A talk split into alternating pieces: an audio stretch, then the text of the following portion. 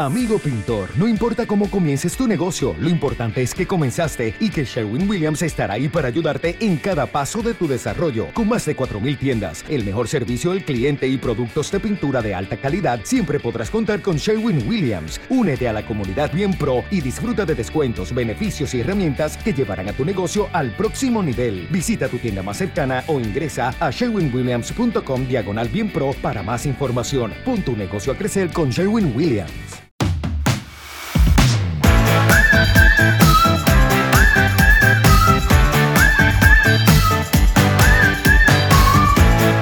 Hola, ¿qué tal? Muy buenas a todos, bienvenidos a vuestra casa, bienvenidos al podcast de Topes de Gama. Este es el episodio 31 ya de nuestro Unplug. Como sabéis, eh, la idea es hacer un episodio por semana en el que repasamos las últimas noticias, debatimos sobre diferentes temas y también dedicamos algo de tiempo al off-topic. Esos temas que están fuera de la tecnología pero que nos ayudan a desengrasar un poquito. La semana pasada no hubo podcast, como sabéis, porque estábamos de vacaciones, yo creo que bien merecidas, pero ya volvemos con más fuerza que nunca, con las pilas bien cargadas y por supuesto ya sabéis que nos podéis encontrar en todas las plataformas de podcast incluido Spotify, iTunes, Evox y demás. Una vez dicho esto, yo soy Miguel García de Blas y tengo el gran placer de saludar al gran Carlos Santagracia que nos acompañará hoy, ya que Yauma está en la India. ¿Qué tal, Carlos? ¿Cómo estás? Muy bien, eh, con un bronceado, eh, diré yo que casi espectacular y eh, con una morriña de sol que no hay quien aguante. Porque yo llegué aquí, de pasé de en, en, horas pasé de 35 grados a 11 grados. Y eso mi cuerpo no lo ha soportado. Es una vergüenza que te puedas quejar de algo así, ¿eh? O sea, es un bronceado que es que no te merece, Carlos. De verdad si, te, si sirve de consuelo a la gente que nos esté escuchando, ya me estoy pelando, por lo menos, ¿sabes? Que ya es como, bueno. Es un buen consuelo, ¿eh? o sea, joder, tío, es que era una envidia de loco verte por Instagram, tío. Oye, tú, oye, ojo, ojo, oye, sí, yo estaba en la playita y eso, pero tú has estado en la gran manzana, ¿eh? Ojo. No, no, sí. Dos vacaciones totalmente distintas, pero, pero joder, quien las pillara cualquiera de los dos, ¿eh? Totalmente, si quieres luego en el off topic eh, hablamos, ¿eh? De, este, de estos viajes que nos hemos pegado, que no han estado nada mal, pero Carlos, tenemos que hablar de la actualidad, ¿vale? Las noticias de la semana. Eh, como siempre, las intentamos repasar en nuestro Unplug y vamos a empezar, si te parece, con la primera, eh, que dice así: Google quiere que le ayudes a mejorar Android Q con una aplicación. Esto, para el que no lo sepa, eh, la nueva versión de Android se prevé que, empiecen a salir ya las primeras betas públicas y demás. De hecho, es posible que esta misma semana, eh, no sé si en el momento que estemos grabando este podcast no ha salido, pero vamos, igual cuando se publique ya ha salido la primera beta pública. Deciros simplemente que Google ha desarrollado una aplicación acompañando con esta beta, ¿no? Para que los usuarios que la prueben puedan dar su opinión eh, de la nueva versión, cosas a mejorar y demás. Y comentaros, por supuesto, que vais a tener en Topes de Gama Plus toda la información, habrá vídeos dedicados de cada beta, de cada developer, preview, si lo diré, y que estéis muy atentos. Carlos, ¿a ti qué te parece? ¿tienes ganas o no? Sí, tengo ganas. Yo ya dije hace, hace bastante tiempo que yo he perdido algo de, de super... O sea, me sigues... Sigo creyendo que es capital la importancia de las actualizaciones, eso ya no hace falta ni, ni que decirlo y todos sabemos el gran problema que tenemos en Android con la fragmentación, pero sí que es verdad que yo con el paso de los años he ido perdiendo cierto interés con el tema de las actualizaciones, ¿no? Antes era súper intransigente, quería la última al momento de la llegada y viendo cómo, desgraciadamente, cómo funciona el panorama y viendo que no todos actualizan todo lo rápido que nos gustaría, al final me he ido mal acostumbrando, ¿no? Lo, he tomado como algo natural, desgraciadamente, y, entendiendo que la no actualización muy rápida es, un poco lo estándar. No obstante, que sea el usuario el que pueda eh, aportar valor y, que dé un poco su feedback mediante una aplicación me parece fantástico. Entiendo, Miguel, que esto ya se hacía antes con las betas, ¿no? De, forma, pero quizá de no de una forma tan directa. Sí, exacto. Lo que no había, lo que no existía era la aplicación como tal de, feedback, ¿no? Pero bueno, eh, sí se podía dar opinión, evidentemente, a través de los foros de, Google. Entiendo que, que, esté resignado, es un tema importante el de la fragmentación. De hecho, muchos usuarios que nos escuchan y, que nos eh, ven en los vídeos de YouTube nos lo comentan muy a menudo, ¿no? La verdad que es un problema que existe a día de hoy, que Google no parece tener solución, porque las diferentes eh, ideas que, bueno, que se le han ocurrido, ¿no? Aquel Project Treble que, que es verdad, ¿eh? Se quedó en nada. proponía que, que, iba a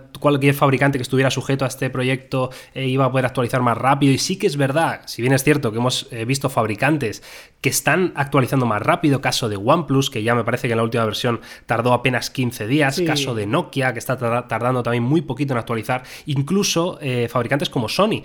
Pero sí que es verdad que los grandes, ¿no? Hablamos sobre todo de Huawei, y, de Samsung, parece ser que se lo toman con más calma, algo que perjudica mucho a la plataforma en general, al ecosistema Google y y a los usuarios en particular, ¿no? La verdad que, eh, bueno, no, sé cómo podrán solucionar esto, porque evidentemente cada fabricante quiere darle su toque y quiere, eh, bueno, hacer sus pruebas y, comprobar que la nueva versión funciona correctamente, que también es de entender, pero desde luego esto es un problema y, a ver cómo lo solucionamos. En fin. Yo también entendí, Miguel, que a veces he hablado con un fabricante y, me han dado a entender, claro, vete a saber, ¿no? Hasta qué punto tienes, eh, te lo tienes que querer o no, pero que, Google tampoco lo, lo, pone muy fácil, ¿eh?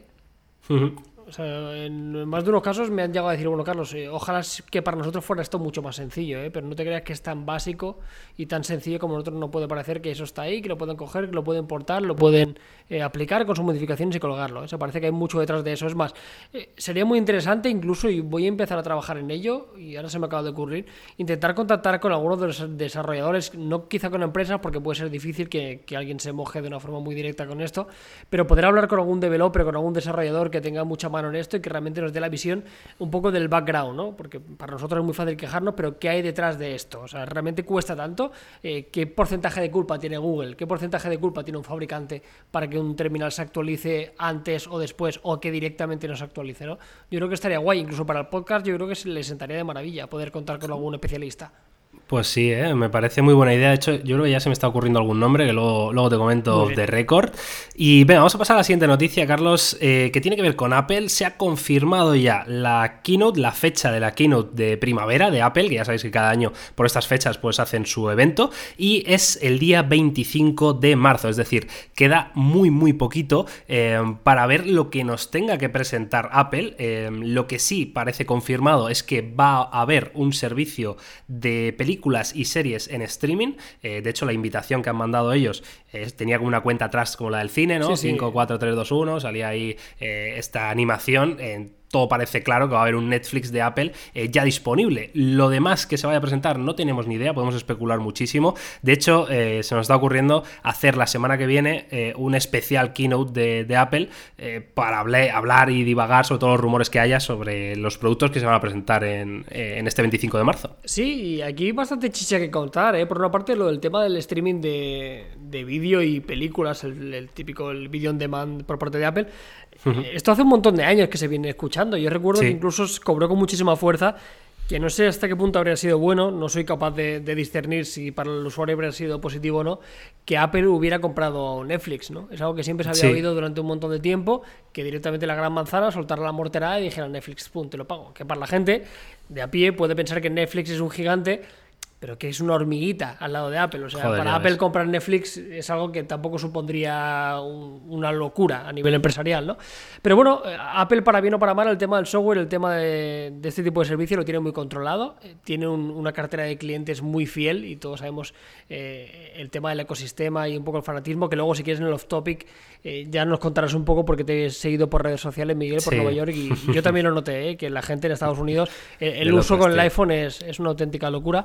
Y, nada, veremos por, por dónde por dónde salen con el tema del streaming. Luego, por una parte, eh, eh, si hablamos únicamente de productos que se pueden presentar en la Keynote, hay diferentes escalas de probabilidades, hay cosas que sí que parecen que tienen que salir sí o sí, como son los AirPods 2, llevamos un montón de tiempo hablando de ellos, eh, ya se sabe que tienen que incorporar algunas mejoras, quizá algún tipo mayor de resistencia y sobre todo la, la funcionalidad de la carga inalámbrica para los cascos. No creo que mucho más, porque es un producto bastante redondo que no le hace Eso te iba a decir.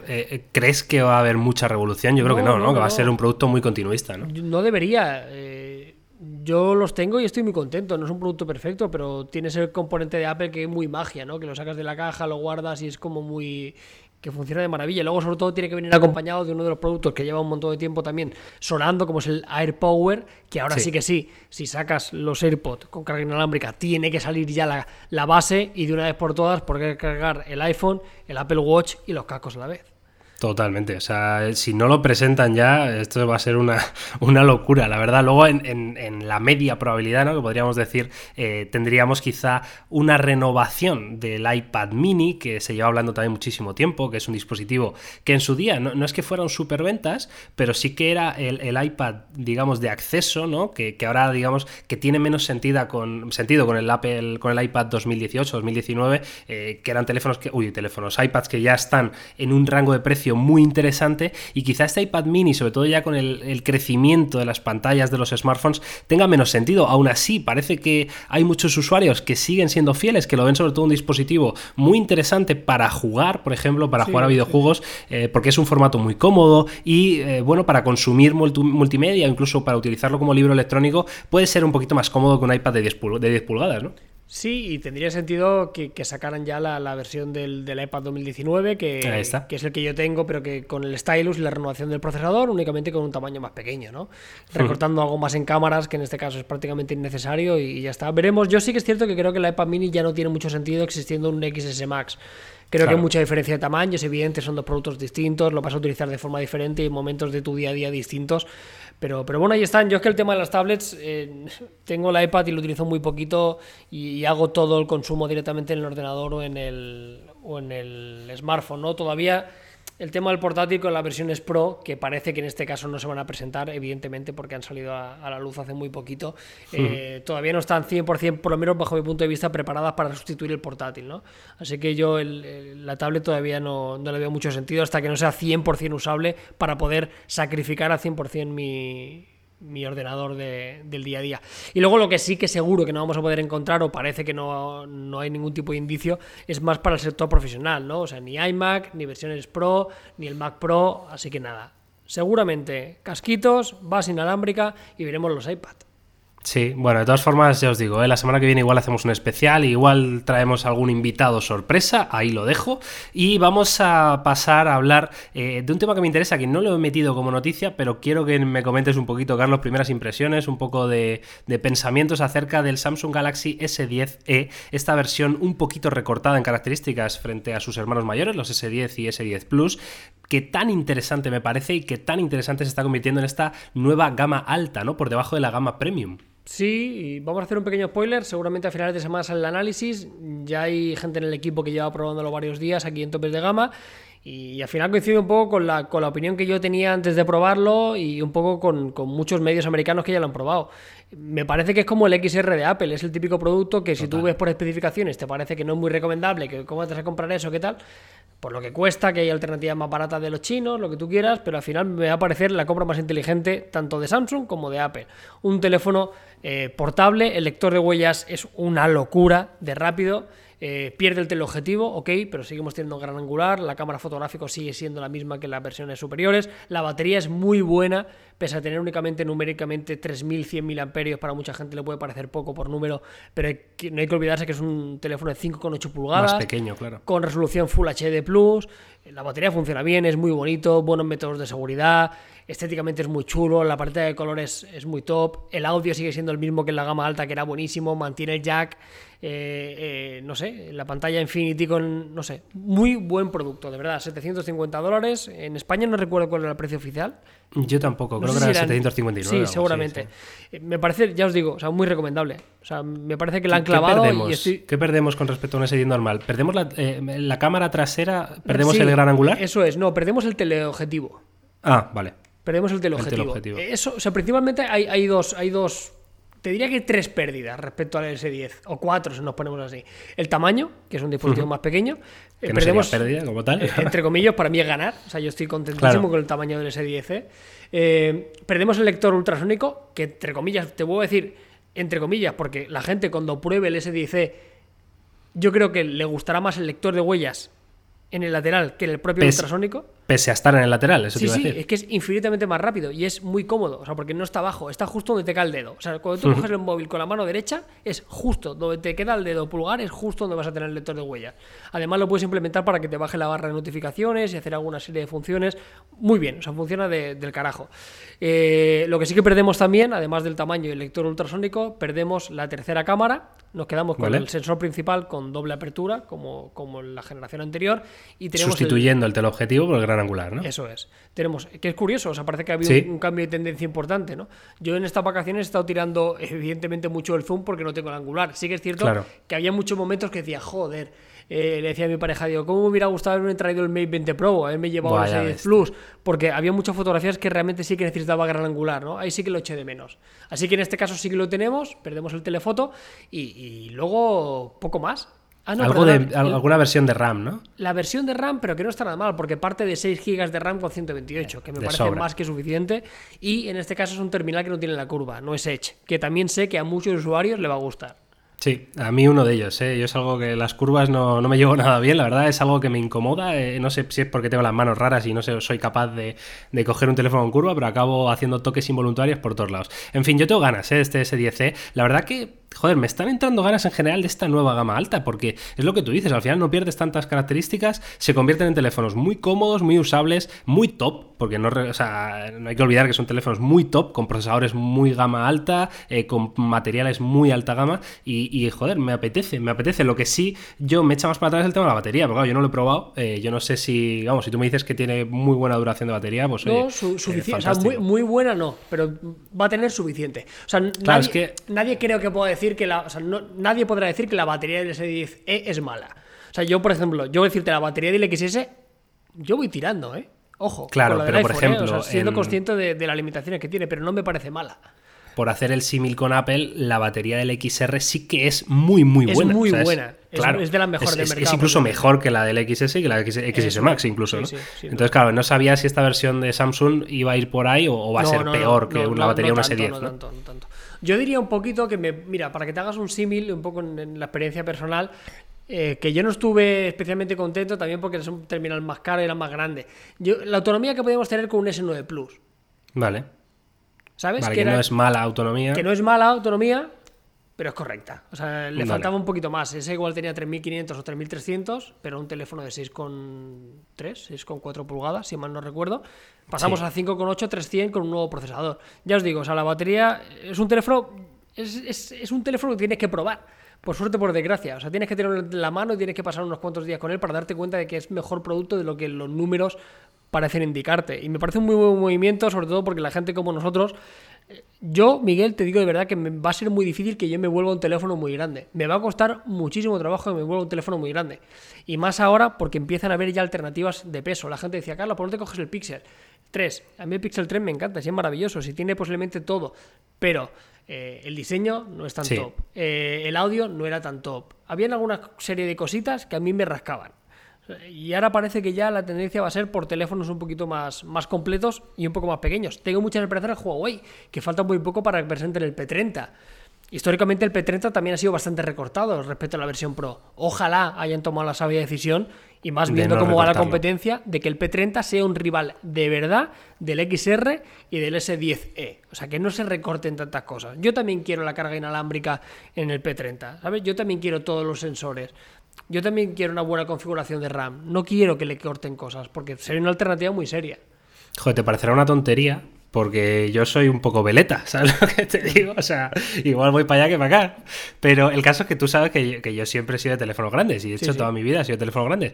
Pero es una gilipollez muy grande que desde que, moto. digamos, te- no, desde que digamos tengo la, la- bueno, mis perfiles en redes sociales un poquito más activos, ¿no?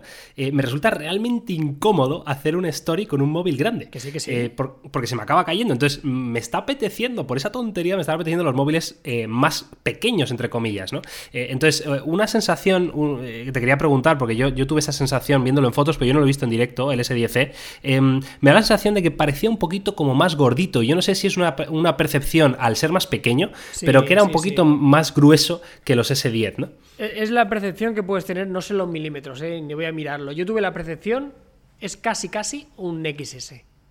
Sí, vale. en, en su totalidad. Es prácticamente un XS en todo, porque al final en los marcos laterales es prácticamente un calco, una copia al iPhone XS. O sea, marco metal pulido con la colocación de las antenas es muy pero que muy parecido. O sea, para mí, ya te digo, tiene el tamaño idóneo para mí del, del teléfono perfecto. Era, era el, el teléfono soñado que siempre decía yo del el 5,5 pulgadas de hace un tiempo, todo pantalla. Pues ahora ese 5.5 con todo pantalla ha pasado a ser un 5.8 y a la mano es fantástico. Y, te- y antes te interrumpía con el tema de la moto, porque a mí me pasa a veces conduciendo y eso con los teléfonos grandes, con los bolsillos, y no bromeo. Y eso lo he hablado con algunos compañeros, que, que depende de qué tipo de móvil, tío. Cuando Claro, te claro. sientas, cuando te apoyas, te lo prometo, no, o sea, que podía utilizarlo y no pasaba absolutamente nada, pero me resultaba incómodo. O sea, yo el teléfono lo utilizo en el día a día, lo utilizo en demasía, quizás demasiadas horas, no quiero que sea un lastre. O sea, yo creo que en cualquier momento lo puedo utilizar como algo muy cómodo. Cuando quiero una pantalla grande, pues mira, ya me las apañaré como buenamente pueda. Y joder, que son 5,8 pulgadas, tío. Que nos Sí, estamos que no. Claro, claro, que nos estamos moviendo un poco locos, ¿eh? O sea, que para mí es suficiente. Yo he hecho los vuelos estos de no sé cuántas horas y me he visto aquí las series y las pelis como un señor. ¿Que hubiera preferido 6,4? Sí. ¿Que estoy dispuesto a sacrificar la comodidad por esas 0,6 pulgadas? Yo no. Vale, eh, lo digo públicamente, ¿vale? Aquí en el podcast que ha registrado para todo el mundo. Eh, Miguel de Topes de Gama Plus quiere probar el S10C cuando terminéis de analizarlo, por favor. Perfecto. O sea, porque quiero ver si de verdad me apañaría con un teléfono este, de este tamaño. En fin, eh, Carlos, eh, muy buenas reflexiones eh, del S10C. Yo creo que es muy interesante, un producto muy interesante y que a la gente le va a parecer así. Y estamos muy pendientes por si no se ha publicado ya la review, que no sé, la verdad no sé cuándo voy a publicar este podcast. Eh, hoy es miércoles 13, igual lo publico mañana jueves, no, no lo sé. En fin, no sé si estará la review ya disponible o no, No, pero en no- fin. no creo, pero bueno, sino que- Vale, que estamos pendientes porque saldrá en breve. Y ahora sí, Carlos, vamos a pasar ya directamente al debate de esta semana, un debate también que parece muy curioso, muy, muy curioso, porque vamos a hablar del futuro y eso a mí me apasiona, me encanta. Es algo que me vuelve loco. Eh, la noticia parte de que Google va a presentar su nueva plataforma de streaming de videojuegos el próximo 19 de marzo. Ya sabéis que se celebra eh, la Game Developers Conference, eh, que es un evento de desarrolladores, eh, en concreto para videojuegos, ¿vale? Eh, y Google va a dar ahí una conferencia en el que va a presentar este Project Stream. ¿Qué narices es este Project Stream que el propio Google ha catalogado como el futuro de los videojuegos? Bueno, pues esto es una plataforma de streaming, evidentemente ya sabemos todos lo que significa streamear o, o hacer streaming, es simplemente consumir un contenido que se está eh, emitiendo a través de Internet. Es decir, eh, aplicado a los videojuegos sería algo así como eh, dejar de tener el videojuego en formato físico y poder ejecutarlo desde la nube, ¿no? Carlos, yo, yo entiendo que, que así Sí, se entiende, ¿no? Sí, sí, tal, tal cual. O sea, al final. Y esto va mucho con, con lo que yo pido. Ya lo. Ya hace, yo no recuerdo el último teléfono, hay el último juego físico que me compré. No Ya. lo recuerdo, ¿no? O sea, hace un Yo montón de, de tiempo que siempre son descargas, pero ya. Que ya no es descarga, ya únicamente streaming. Lo mejor todo Google ya ha dicho que únicamente vas a necesitar una conexión de 25 megas. Joder, eso es muy asumible. O sea, Claro, o sea, no es, no es hay, hay partes del mundo, evidentemente, que eso parece una locura, no Evidentemente, 25 claro. megas, pero joder, ya en, en la mayoría de países eh, de economías normales, ¿no? no voy a decir tampoco maravillosas, pero sí que las, las conexiones de banda ancha, sobre todo, ya casi todos eh, tienen mínimo 30 megas, ¿no? O sea, Sí. yo creo que es algo bastante asumible. sí. Y además de esto, sal- salió un vídeo que incluso lo podemos dejar por redes sociales directamente de, de Google, ¿no? De Project Stream oficial. Han hecho una colaboración con, con Ubisoft para que haya el- Sí. el, Assassin's Creed Odyssey y salía jugando a 1080, 60 frames por segundo en Joder. streaming con la consola, que es, es- es más que suficiente. Al final, a mí, la clave de todo esto, que luego lo hilaremos, Miguel, que antes lo decías, con los servicios de, de pago como PlayStation o Xbox. Game Pass, que yo soy usuario de Game Y estoy muy contento. Luego, si quieres, hablamos un poco de la experiencia Sí, que tengo yo un poco gustaría. con, con esto. Eh, a- al final, a ver a, a qué precio sale todo esto, ¿no? Porque esto lo apañas con un catálogo y una suscripción de 10-15 pavos al mes, con un catálogo de juegos interesante. Y ojo, que yo sería un cliente ¿eh? De esto. Yo también, eh, por, por concretar un poco la noticia, sobre todo para ubicar a, a nuestros oyentes, eh, Google, aparte de presentar lo que es la plataforma de streaming, parece ser que lo acompañaría de un dispositivo, ¿vale? Vamos a dejarlo ahí porque no sabemos qué formato va a tener, es decir, se rumorea que podría ser un formato Chromecast, es decir, un sticker, un stick de estos pequeños que conectaríamos a la tele y que simplemente va a hacer de receptor, ¿no? De, de la plataforma de streaming, o quizá una consola más tradicional, un, un aparato un poquito más grande. Lo que sí parece seguro es que ese dispositivo va a venir acompañado de un mando, de un gamepad eh, desarrollado por Google y diseñado por Google, que tendría, vamos, el diseño clásico, ¿no? Tradicional, con cruceta, doble sticks, eh, botonera clásica frontal y con gatillos y demás, ¿no? Entonces, eh, no sé, evidentemente, por, por la tendencia que suele tener Google, a mí me huele a que este dispositivo va a ser barato. O sea, Google es, eh, es la política que ellos llevan. El Chromecast fue un dispositivo que consiguió llevar la Smart TV, ¿no? Entre comillas,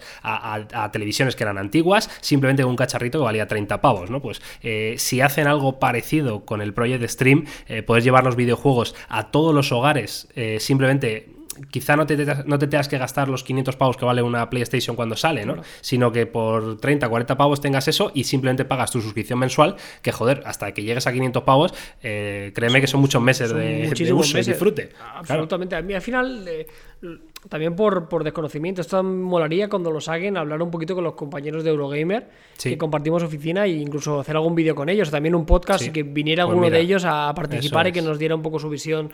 Como, Muévelo, Carlos. Como lo moveremos. como especialista y analista del sector y que nos diga un poco qué, qué le parecen. Al final de esto, lo que marcará el la pauta es si merece la pena o no merece la pena, es el catálogo de juegos que tengan, ¿no? Claro, o sea, total. ¿serán juegos normales? O sea, esto sí que lo pregunto de novato total. ¿Tú crees que serán juegos de PC portados a esta nueva plataforma? Simplemente. No tengo ni tal. idea.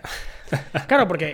O sea, claro, es- es la- es la lo, que, gran lo que yo no quiero es que sea un. Y no me temo que sea así. No creo que se quede en una. En Nvidia Angry Shield. Birds.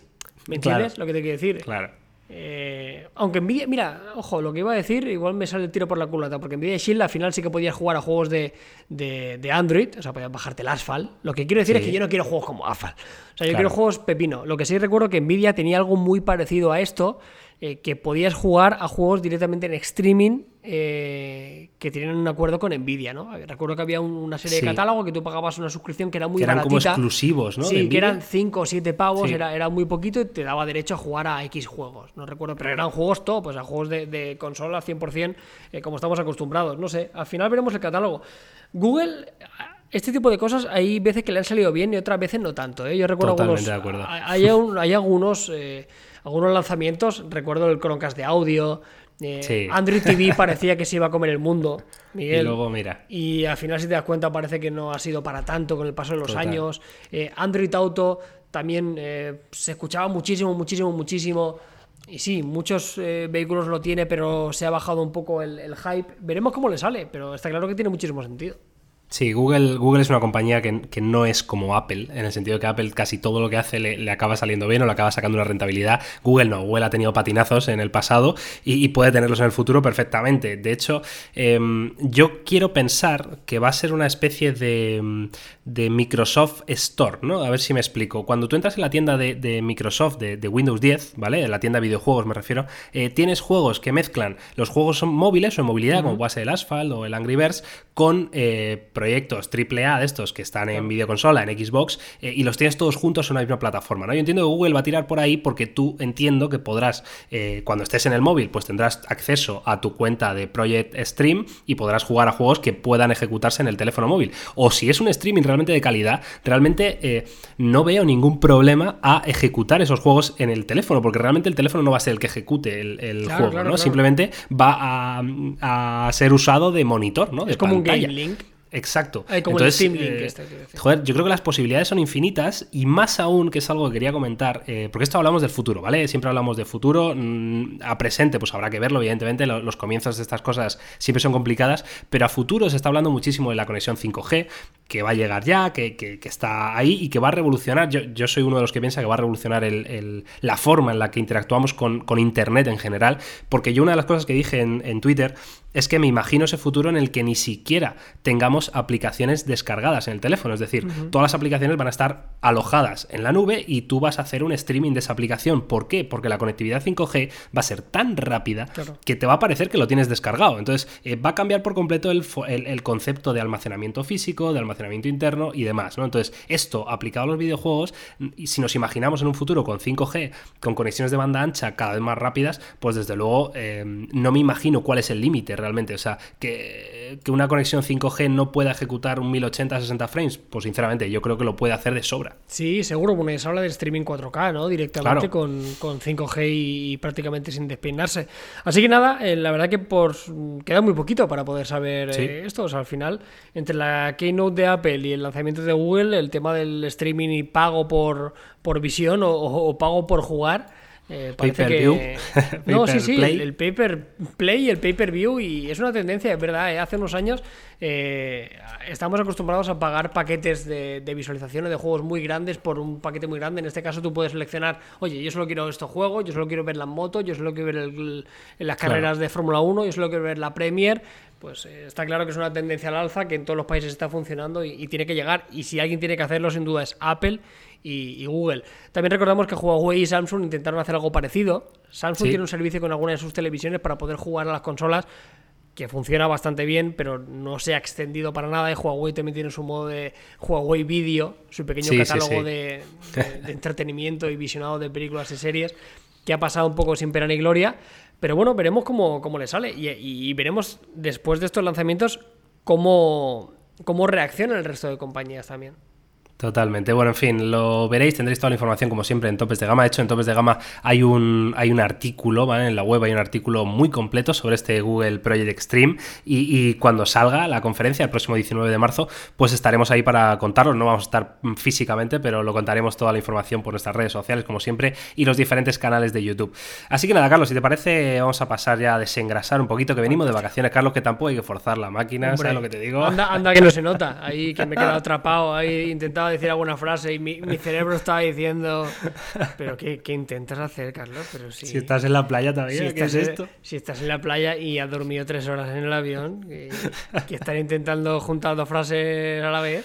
a ver, Miguel, Nueva York, ¿cómo ha ido, tío? Que la primera vez que se va a Nueva York, eso es, eso es para toda la vida. Eso no se olvida. Venga, pues, es la segunda vez. La segunda, pues ya está, Miguel, muy bien, fantástico. Hasta aquí el podcast de hoy, chicos. Venga, que vaya muy bien, hasta luego, chao. No, a ver, eh, sí, he ido a Nueva York, me he dado un viaje que tenía muchas ganas de, hacerlo, la verdad, porque eh, la primera vez que fui, fui con mi chica, pero no fuimos solos, entonces eh, para nosotros fue un viaje que estuvo muy bien porque nos descubrió una ciudad absolutamente impresionante, pero teníamos esa espinita clavada de ir nosotros, ¿no? De ir por nuestra cuenta, de ir haciendo nuestras cosas y, al final ella y yo tenemos una manera muy particular de hacer turismo, ¿no? Yo creo que cada, cada uno eh, le gusta hacer turismo de una manera, por ejemplo, yo soy muy poco de museos, eh, soy muy poco de, de, hacer lo que vienen las guías, ¿no? Me gusta descubrir los sitios, las ciudades, las culturas por mi cuenta, es decir, eh, me gusta echarme a andar, Mm, y ir descubriendo, ¿no? Pues me llama la atención una calle que tiene un color rojo, pues voy para allá. Eh, y al final eh, vas descubriendo sitios muy interesantes y Nueva York eh, es una gran ciudad para descubrir cosas, ¿no? Porque tiene una cantidad de contrastes mm, muy interesante, ¿no? Tienes zonas evidentemente megapijas, como el Upper East Side, bueno, ahí es casi todo pijo, ¿no? Vamos a ponerlo entre comillas, pero vamos, cosas de, de, dinero de locos, o luego barrios muy underground, muy alternativos, como pueda ser, por ejemplo, una zona de de, Williamsburg, que antiguamente era el barrio judío, pero que ahora mismo se está reconvirtiendo ¿no? en un barrio moderno, súper cosmopolita, lleno de, arte urbano, que, me he hartado a hacer fotos de, grafitis guapísimos, que de hecho eh, hasta los tengo preparados para ponérmelos de fondo de pantalla, porque están increíbles, ¿no? Y, hay barrios que tienen esos contrastes, ¿no? Entonces es una ciudad que me, gusta muchísimo, que me ha gustado mucho en este viaje porque la he visto por primera vez eh, todo nevado, que es algo muy bonito. Eh, he pasado muchísimo frío, tengo que decirlo, porque hubo un día que había... hacía? Porque yo recuerdo que una de las, de las temperaturas más extremas que he tenido en mi vida ha sido en Nueva York. Sí, pues mira, tuvimos un día que hizo menos 15 grados. Hostia. Y, y el resto de días estuvo entre 0 y menos 5. ¿Vale?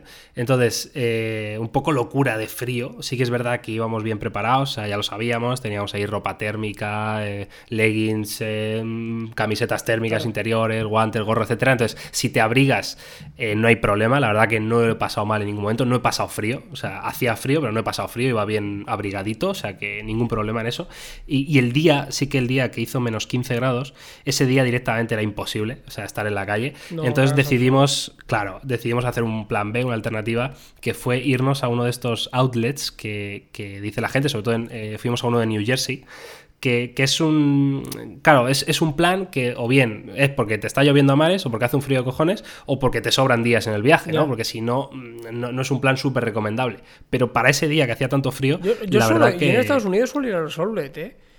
Sí, pero has, ido afuera, ¿no? Sí, sí, a los de fuera siempre. Claro. En Los Ángeles, en Las Vegas, en Nueva York no he ido, pero lo de los outlets en Estados Unidos creo que tiene sentido. ¿eh? En Europa no merece tanto la pena, pero en Estados Unidos ahí, ahí depende de qué tiendas que sí que encuentras algunos chollitos, ¿eh?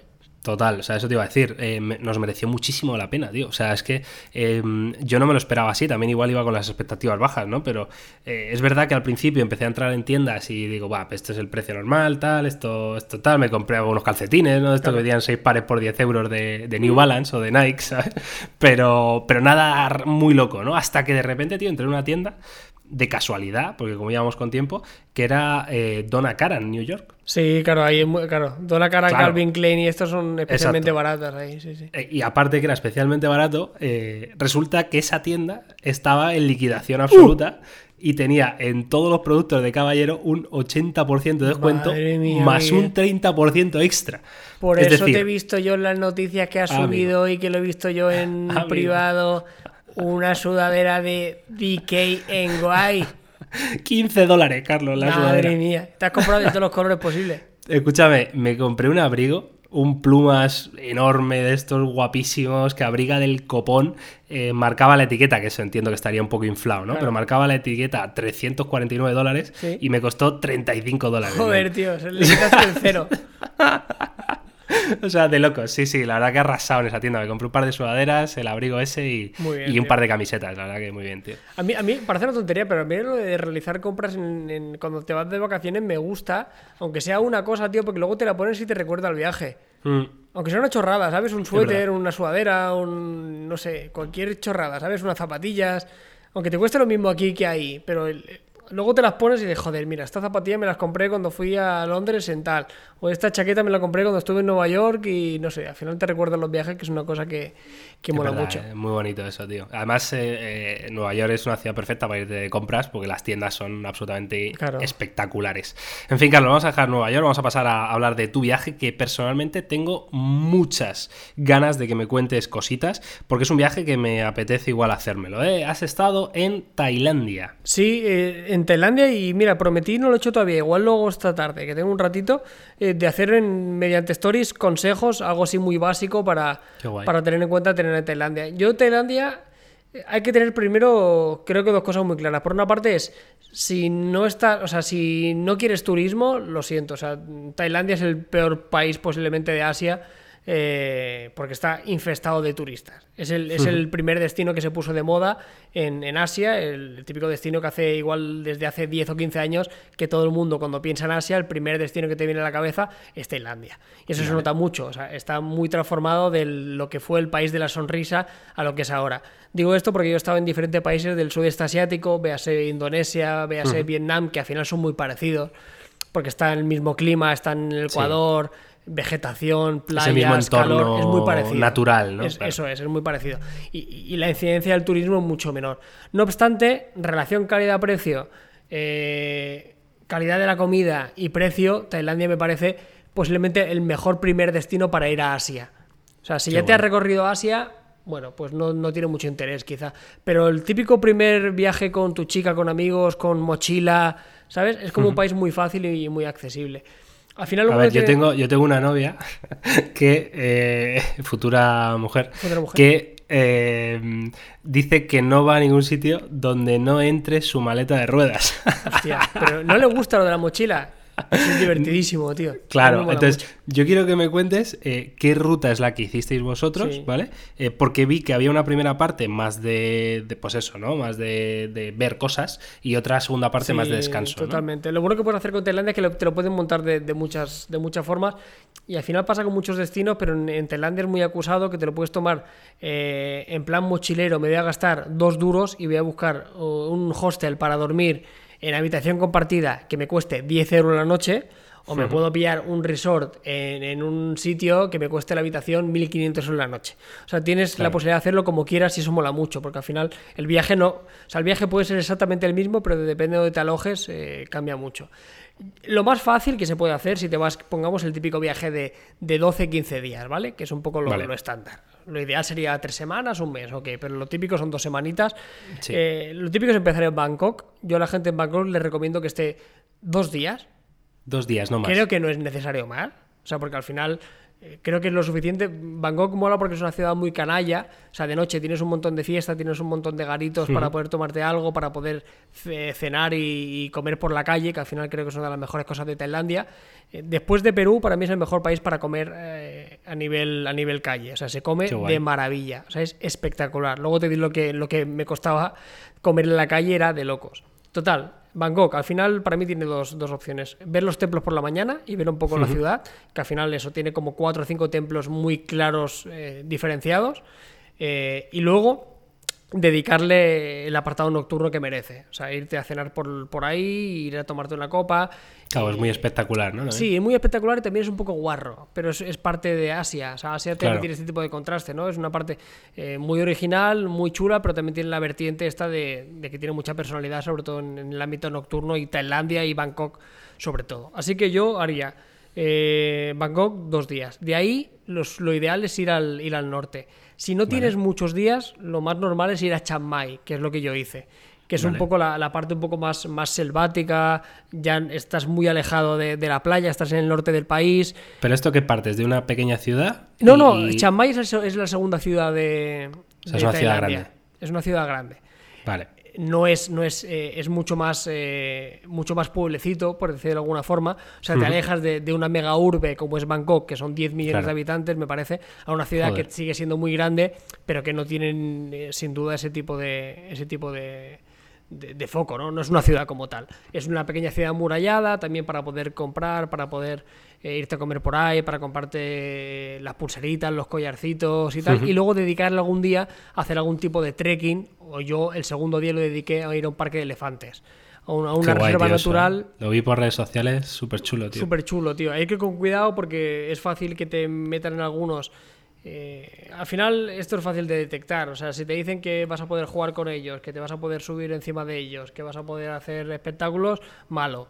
Porque Eso te iba a decir, ¿te costó encontrar un sitio que fuera eh, amable con los animales? Porque ya iba yo con los deberes hechos, ya me había informado y hay una página web incluso que te dice cuáles son los lugares que son santuarios, que lo que hacen es recoger a esos animales de, esos, de esas malas praxis y, rescatarlos. ¿no? Entonces es eh, Bangkok, te vas al norte y te vas a Chiang Mai, ves templos, disfrutas del este, que también hay un montón de templos. También te digo que vistos uno, vistos todos. Ya, la verdad. típico. Claro, habrá uno que me estará escuchando y dirá, vaya tontería estás diciendo. Ni caso, Miguel. Visto un templo, visto en todo. Son todos súper parecidos. Te haces todos los masajes del mundo, porque te haces un masaje igual por 4 euros de una hora ¿Pero final feliz o no? No, sin final feliz. Por lo menos a mí, no me, a mí en ninguno de los casos me lo ofrecieron. no te lo han ofrecido, bien, bien, es un detalle. La gente, bueno, igual a tu señora. igual, claro, eso ayer no lo, lo dijo. Y ahí, y ahí no me meto. Entonces, eso, tío, la, parte norte, que tienen más días, te vas a Chiang Rai, que es una población que está al lado, y también lo mismo, templos, un poquito más alejado del turismo, sigue siendo muy turístico, pero menos que Bangkok, obviamente, y menos que el sur que en las playas está, está petado. Y luego, por medio, si tienes más días, está la opción de ir a Ayutthaya, que es un pueblo que queda por medio. La cuestión es que el norte, Miguel, es en plan más relax y en plan más selvático y hacer trekking y hacer montaña y, alejarse un poco de, la típica imagen de playa que todos tenemos de, Tailandia. ¿Viste bicharracos gordos, tío? ¿De qué? del rollo una, mosca del tamaño de tu cabeza. No, no, no, Aquí no, porque yo, yo había estado en Tailandia con Yama eh, en, un, en un viaje con un fabricante y fuimos a Tailandia con Fran de la Jungla. Y, ahí, sí que vimos eh, serpientes del tamaño de. Vamos, ahí sí que me cagué. O sea, escorpiones. Ahí vimos de todo. Yo me cago, ¿eh? Sí, sí, estuvo guapísimo. En este caso no, no, hicimos nada, pero me consta que hay excursiones también si quieres ir a la selva. que yo, escúchame, si, si, veo una cucaracha en casa, ato una escoba, el palo de una escoba al palo de una fregona y, esa, y esas dos cosas al palo de otra historia y de lejos a distancia.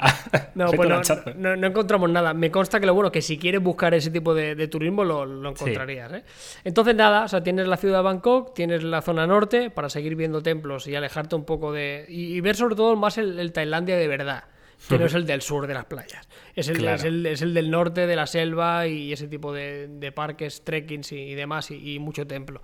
Y llegamos ya a la parte inferior y aquí hay muchas opciones.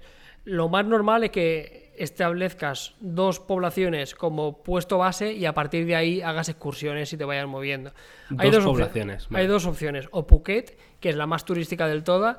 Esa yo había escuchado hablar de ella. Es, es quizá la, la, más conocida, yo desde aquí la descarto directa. O sea, e, es como irte a un, es como irte a un venidor, a un Lloret de Mar aquí. Vale. ¿Sabes?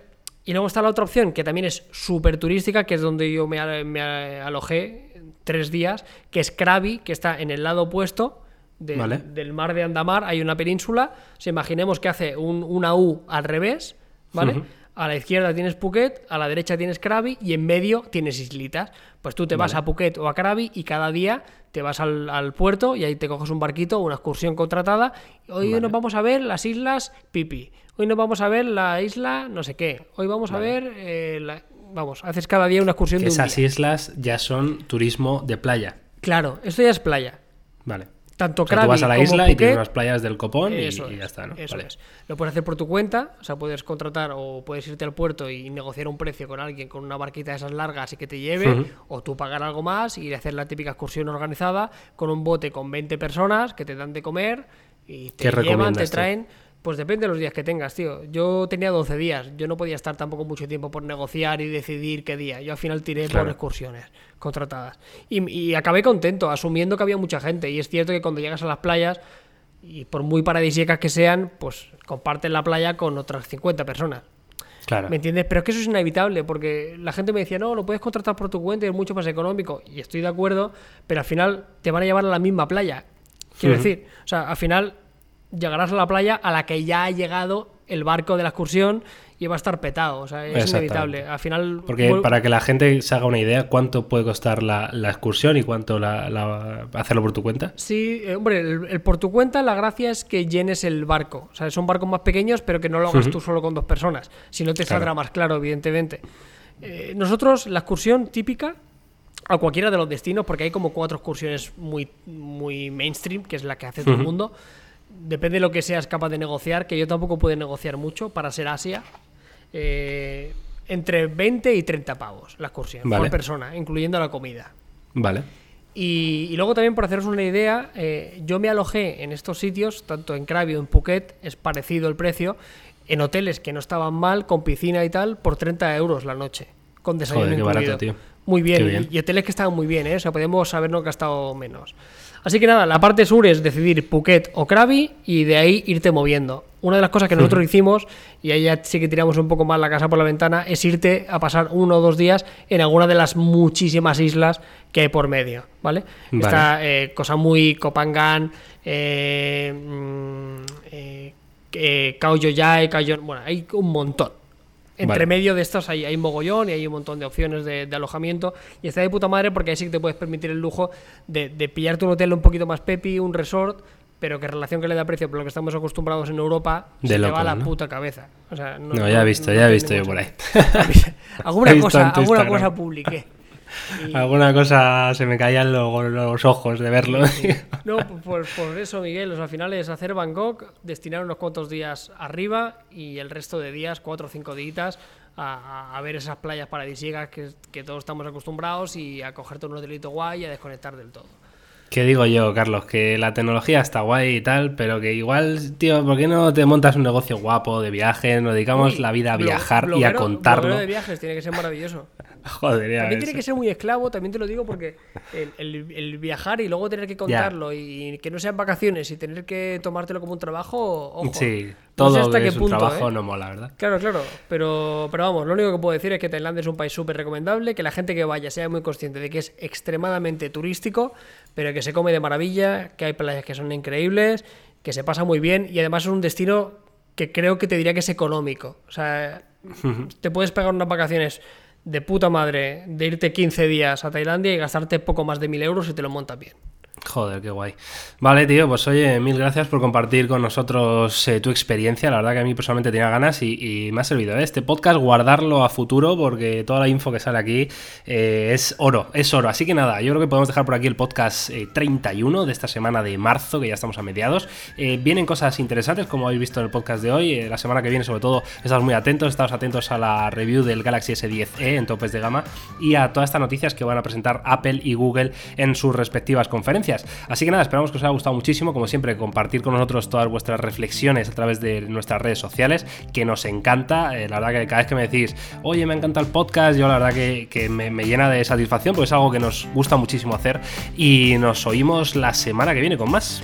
Muy bien, así que nada, un abrazo y pedir disculpas si en algunos momentos eh, hemos tenido yo personalmente alguna atrapada verbal y mental, porque entender que llevamos aquí unas horitas eh, en territorio español.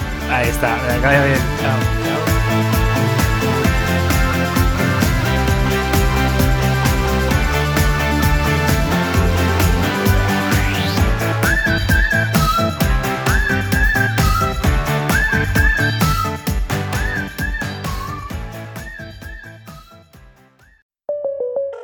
State Farm, habla María. Hola María, tengo una buena y una mala noticia. Descubrí el food truck más delicioso de la ciudad. ¡Wow! ¿Y cómo lo encontraste? Esa es la mala noticia. Le choqué por detrás en un parking. No te preocupes. State Farm está aquí para ayudar. Qué bueno, gracias María. Disculpe, chef, ¿tiene más salsita por ahí? Elige a quien esté aquí para ayudar a que la vida vaya bien. Habla hoy con un agente de State Farm.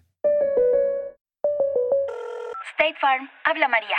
Hola María, tengo una buena y una mala noticia. Descubrí el food truck más delicioso de la ciudad. ¡Wow! ¿Y cómo lo encontraste? Esa es la mala noticia. Le choqué por detrás en un parking. No te preocupes. State Farm está aquí para ayudar. Qué bueno, gracias María. Disculpe, chef, ¿tiene más salsita por ahí? Elige a quien esté aquí para ayudar a que la vida vaya bien. Habla hoy con un agente de State Farm.